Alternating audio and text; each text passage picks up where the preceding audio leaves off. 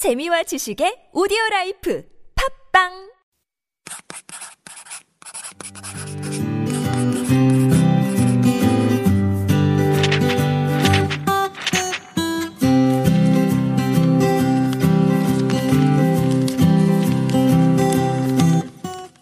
Hello, everyone. I'm your host, Roman, and this is Super Radio's Living Korea. I've been living in Korea for a few years now, and I've got quite a lot of experience. So, my segment is for all the expats who want to share their stories or my stories in Korea. Shall we start? Usually, around this time of the year, I'm really busy because of all the meetings and the f- gathering with friends. Also, we have Sehe or Seollal, the Korean New Year, just around the corner, so we need to prepare for that big celebration. Buying presents or grocery shopping. This also means that we need to uh, spend a lot of time on transportation, and all the heavy traffic will be really annoying. So, this would be really stressful, right? Especially to expats who normally use uh, public transport a lot. So, one of my friends has a similar problem. Hi, Roman. I am planning on renting a car or bike during Solno. And I was wondering, do you have any tips for using car sharing and bike sharing? Hmm, there's so many options with transportation in Korea. Among these, we'll focus on car sharing or bike sharing. During the New Year break, you can try car sharing. For those of you who aren't sure what car sharing is, it's a service that provides you with a vehicle to an individual for temporary use, normally on an hourly basis, but could it could be on a daily basis as well. And this through the service, people can have the use of a car without needing one. Car sharing differs from traditional car rentals in that sh- users of that car sh- sharing service can rent a vehicle for occasional use and for shorter periods of time at places and times convenient to them and pay only for the amount of time they use. So if you wanted to use it for three hours, you can pay for three hours. If you only needed it for a quick trip, like one hour, you can only pay for one hour if you wanted to.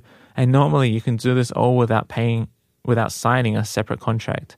Someone can reserve a car over the internet or through a smartphone application. And then the user picks up the car at a pickup point and then drives it through the amount of time you've reserved it for. In Korea, normally the whole app and the registration process is in Korean, and there's a few extra holes for foreigners to jump through when registering a foreign name.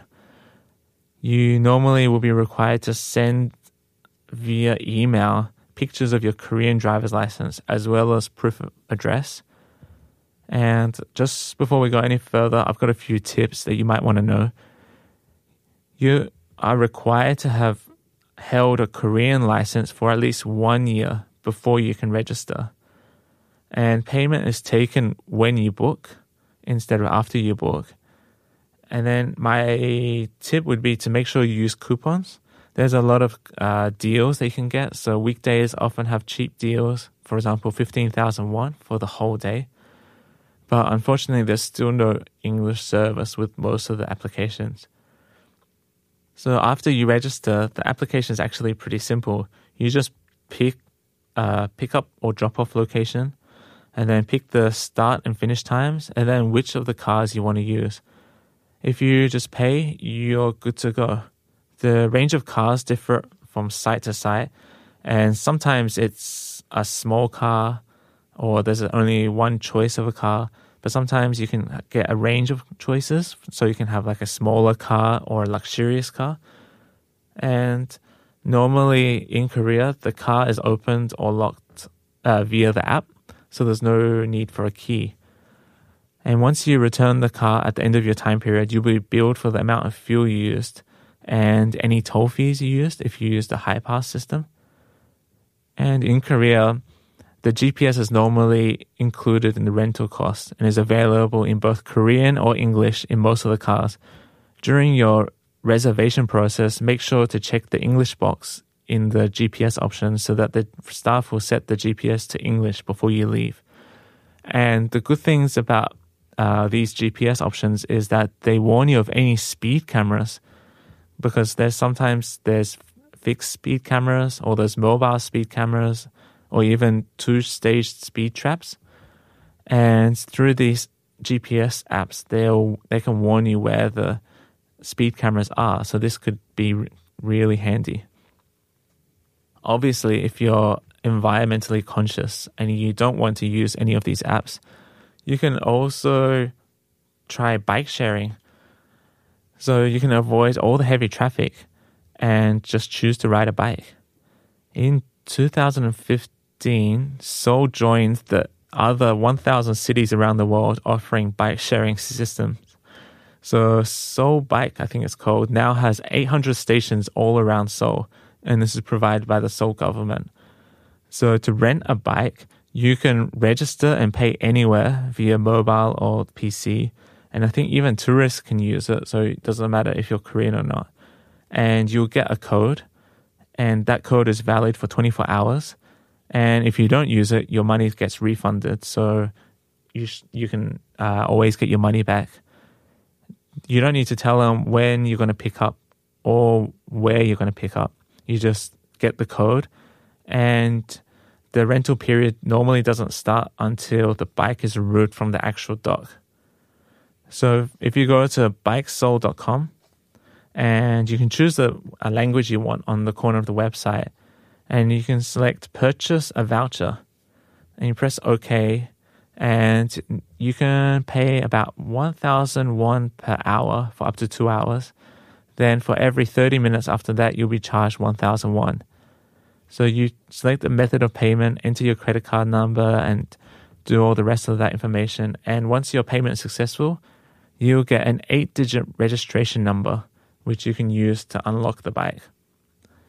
To unlock the bike, firstly, you need to press the power button located on at the screen of the bike. When you go to the stations, they'll have a whole series of bikes, and on the bikes, there'll be the screen there. And if you press the foreign tourist option, then enter the first four digits of the eight digit rental number, you'll get to the next screen and you press the last four digits, and then the the lock will be unlocked and you can pull out the bike. If you want to stop the bike at your desired location, first you need to unravel the cable lock at the new station, and then you secure the lock and secure the bike to the station. And if you ever regret it and you want to re unlock your bike, you can just press the eight digit number again. If you wanted to return it for good, you can just place the bike back on the rack and secure the lock in place. And if there's no space for your bike, you can connect the bike to the dock through the supplementary white lock that you get. If you don't lock it properly, you would have to pay a thousand won per 30 minutes additionally. So you have to make sure everything is properly secured and everything's completely done before you walk away from the bike, I guess. And if you want to do this frequently, you can also pay for membership. I think for 5,000 won, you can get a daily one hour at a time usage. So if you use it for once a day for five, uh, one hour, you can pay 5,000 won and you can get this for service for one month. If you pay 30,000 won, you can get the same service for one year. So you can do two rounds of 30 minutes or one round of one hour once a day. And if you link the membership account to your transportation card, you can make the renting even easier. All you have to do is press the on button on the bike, scan your card, and insert your personal four digit PIN, and then you're on your way. So all you have to do is download the Seoul Bike Rental Ddareungi app from the App Store. You go to buy ticket on the bottom and or season ticket, and you can choose what pass you want.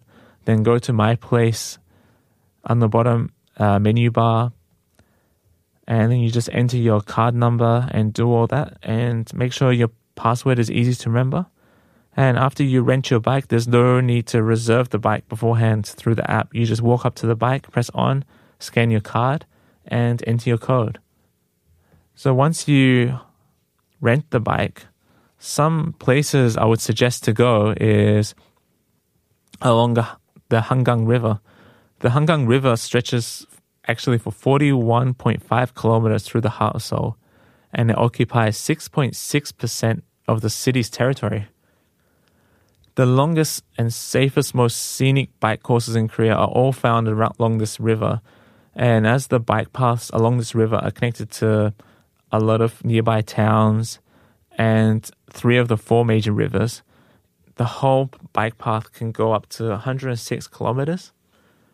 And the first bike course I recommend is the one between Jamsil Stadium and the Amsa Ecology Park.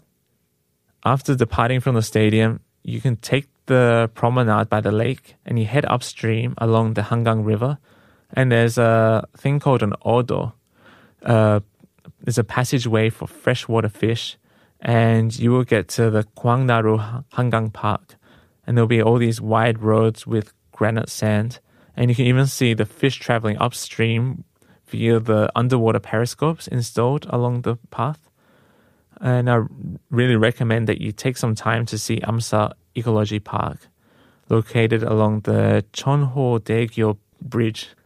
The long and winding path features a wide range of shrubs and trees and flowers and displays the richness of every season. And then you can see a lot of bird watching there as well through the observatories.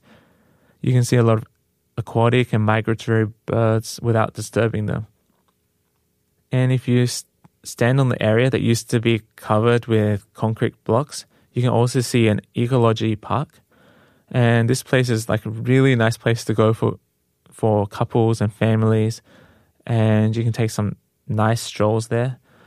The area is really nice in fall, especially, or in spring when the flowers bloom and the reeds are all there growing. Another course you can go to, there's a five kilometer long bike path that goes from Seongsan Daegyo Bridge and Mapo Daegyo Bridge. And it, um, it offers like a nice view of the river all along the route. And you get this nice breeze. Even, even in the winter, it's not too bad. And it's this nice, wide, straight path.